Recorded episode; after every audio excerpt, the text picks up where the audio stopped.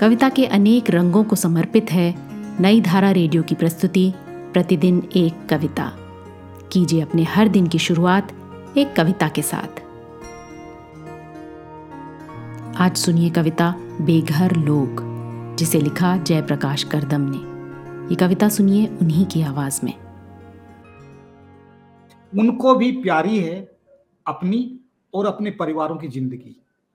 करना चाहते हैं वे भी सरकार के सभी आदेशों, निर्देशों का पालन अपनी ज़िंदगी की सुरक्षा के लिए रहना चाहते हैं अपने घरों के अंदर। इसलिए निकल रहे हैं वे अपने दर्दों से बाहर। लौट रहे हैं अपने गाँव, घरों की ओर। फटे हाल, नंगे पाँव, भूख और थकान की मार झेलते। सिर पर सामान की पोटली में अपना घर उठाए।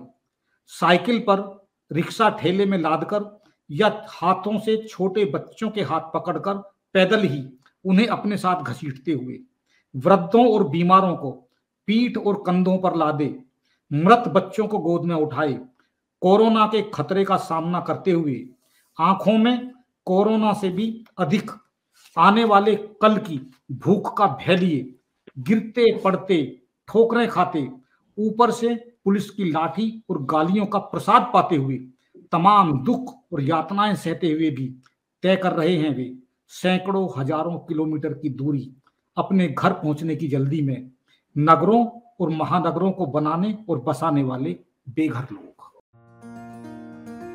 आज की कविता को आप पॉडकास्ट के शो नोट्स में पढ़ सकते हैं। आप जहाँ भी प्रतिदिन एक कविता सुन रहे हैं, वहाँ अपने कमेंट्स शेयर करना ना भूलें। अगर आप चाहते हैं कि नई धारा रेडियो की ये प्रस्तुति हर सुबह आपके व्हाट्सएप पर आ जाए तो हमें इस नंबर पर मैसेज भेजें। Seven four two eight seven seven five three seven six कल एक और कविता के साथ फिर मिलेंगे।